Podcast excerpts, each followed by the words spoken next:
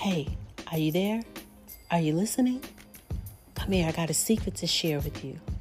It's a private group on Facebook called DWH. hey, you guys, it's your girl, Yahira Jones. Yes, I've created a private Facebook group called DWH, which stands for Dating with Herpes. So, how do you get to this group? Well, you have to go to facebook.com forward slash yahira.jones.1. Again, that is facebook.com forward slash Y A H I R A dot J O N E S dot the number one. That's the first step. Once you're there, I need you to send me an inbox message stating that you would like to join the Dating with Herpes private group. Once you've sent me that message, I will send you an invitation so that you can join the link. Now, this is a brand new page, so there's not a lot of content on the Yahira Jones profile page, but I do have content on the group page. So, again, go to my Facebook page, yahira.jones.one send me an inbox message saying that you would like to join the group and then I will send you an invitation. That's the only way to join at this time, but I want this to be a place where all of my listeners can come, share their stories with other listeners, and just be a community with each other. There are other, of course, herpes sites out there on Facebook, but this one I've created especially for you. So join me there. See you soon.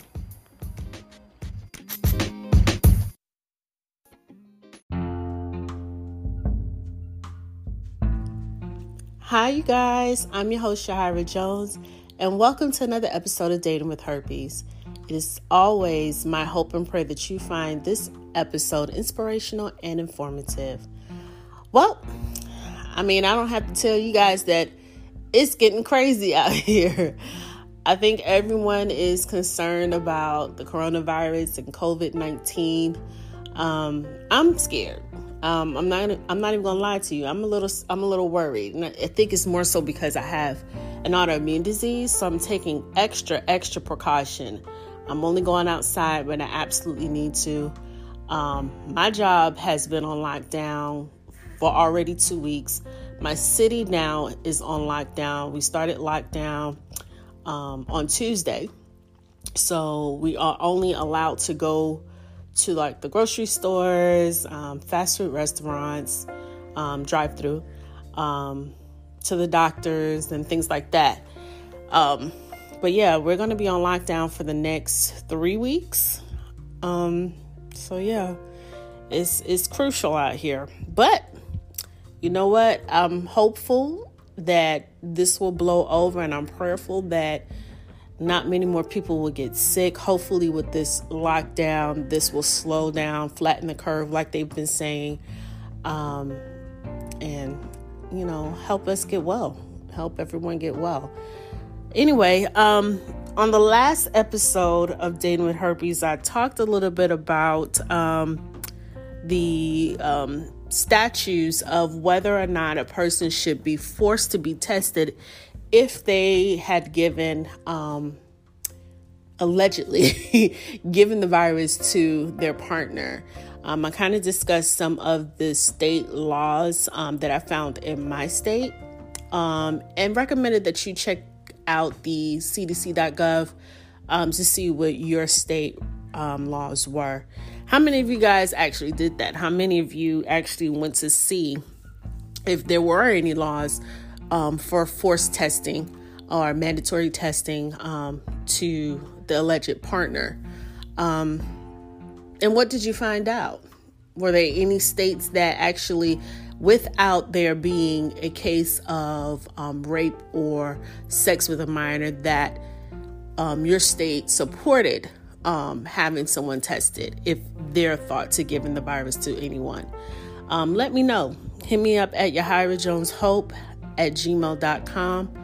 That is Y A H I R A J O N E S H O P E at gmail.com. Just let me know what you found out and what state you reside in that has those laws that supported the victim. Um, on this episode, I actually wanted to do a little research um, with COVID 19, and I'm not doing the research on COVID 19, but with COVID 19 and it being a virus, it had me thinking about where do all of these viruses come from? You know what I'm saying? Like, where did they come from? I know that they said that the COVID 19 virus came from um, this little am- animal that looked like an armadillo. I'm, I'm, not exactly sure what that animal is off the top of my head, but to me, it reminds me of an armadillo. Um, but it, the animal is found in China. So it got me to wondering where did the herpes virus, where did it originate from? And how did humans come in contacted contact with it? Um, since it is considered an STD, where did it come from? Um, so let's get started. So, the first thing I wanted to do was research what a virus really is. So, a virus is an effective agent that typically consists of nu- nucleic, nucleic acid um, molecules in a protein coat. It is too small to be seen by light micro, microscopy. microscopy. You know, guys, you know I can read. It's just some words are hard to pronounce for me. okay, microscopy and is able to multiply only within the living cell of a host. Um, some viruses may have evolved from bits of DNA or RNA that escaped from the gene of a larger organism. The escaped DNA can come from um, plasmids, um, which are pieces of naked DNA that can move between cells, or transposons, which are molecules of DNA that replicate and move around to different positions within the gene of the cell. I'm not a scientist, but what that sounds to me, a virus is just something that replicates itself as long as it's in a living host. Um, so yeah. Um, I went on to research um, and found an article um, by Ed Rybicki, Rybicki, Ed Rybicki, um, who is a virologist at the University of Cape Town, South Africa. And I found this article on scientificamerican.com. He's in Cape Town, but it was on scientificamerican.com. Um, and in the article, it said, Scientists have been able to piece together some viral histories based on the fact that genes and many viruses that the genes of many viruses, excuse me, such as those that cause herpes and mono, seem to have shared some properties with cells' own genes, with the cell's own genes. Um, this could suggest that they started as big bits of cellular DNA, then became independent. So they started as cellular DNA, then became independent, or that these viruses came along very early in evolution, and some of their DNA stuck around in cells' um, genomes. The fact that some viruses um, that infect humans share structural features with viruses that infect bacteria could mean that all these viruses have a common origin, dating back several billion years. This highlights another problem with tracing the virus origins. Most modern viruses seem to be a patchwork of bits that come from different sources, sort of a mix and match approach to building an organism. These simple viruses are akin to elements found in normal cells that have the ability to copy and insert themselves throughout the gene- genome. There are a number of viruses that have similar ways of copying themselves a process of reverses from the normal flow of information in the cell, which is where the term retro comes from. Hmm, I'm losing myself, but I'm just reading this part of the article. And their central machinery for replication may be a bridge from the original life form on the planet to what we know as life today. In fact, we carry among our genes many fossilized retroviruses. left over from the infection of distant ancestors, which can help us trace our evolution as a species. So basically, what this scientist is saying is that viruses like herpes and mono, excuse me, herpes and mono, um, they go way, way, way, way back, billions of years to um, as far back as to the evolution of time and the human being. So we're talking about like cavemen, for lack of better terms. It goes back that far. So, what this scientist is suggesting is that this virus has transitioned and replicated for over billions and billions of years. My question is, and I have a little bit more to read about um, with um, the, maybe I'll hold my I'll hold my question until I finish reading um, more research. Um, so, in a second article that I found, um, which was on health.ucsd.edu, the article's name was Herpes Infected Humans Before They Were Humans. And this was done by the University um, um, San Diego Health Department. I'm, I'm, guessing that's what that UC. I'm not exactly sure what UC means, but um, it's it's the San Diego Health. And basically, what this article, the excerpt that I, I'm going to read from the article, it says the researchers compared the HSV1 and the HSV2 gene sequences to a family to the family tree of simplex viruses from eight monkey and eight and ape host species. Um, so ape, ape. I'm getting tongue tied. So they traced it back basically to monkeys and apes, is what this is saying. Using advanced molecules or using advanced models of molecule evolution, the scientists were able to more accurately estimate ancient viral um, divergence times. These approached this approach, why is this so hard for me to read today? Lord have mercy. This approach allowed them to determine when HSV1 and HSV2 were introduced into the humans into humans with far more precision than standard models that do not account for the natural selection over a course of viral evolution. That kind of um, stood out to me for a natural selection over the course of viral evolution. And I'll come back to that in a minute. It became clear that HSV1 has been presented in humans far longer than HSV2, prompting the researchers to further investigate the origins of HSV2 in humans. The viral family tree showed that HSV2 was far more genetically similar to the herpes virus found in chimpanzees.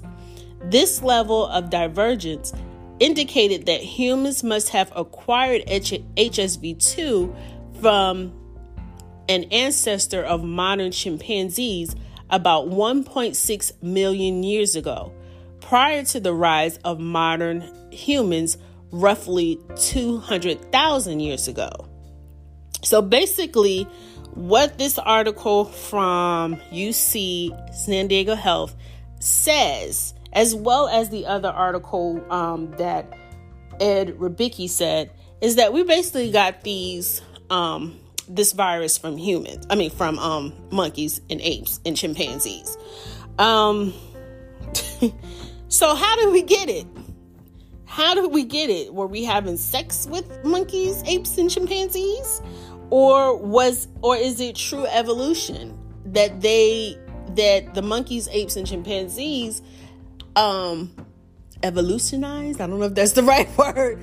Um, and then they just carried the virus um as they evolved. Um, that's the right word. evolved. Um I don't know. So I went on to um so I did do a little bit more digging and I found an article that says meet the hom- hominin species that gave us genital herpes. And this was done by ScienceDaily.com and it's um, University of Cambridge.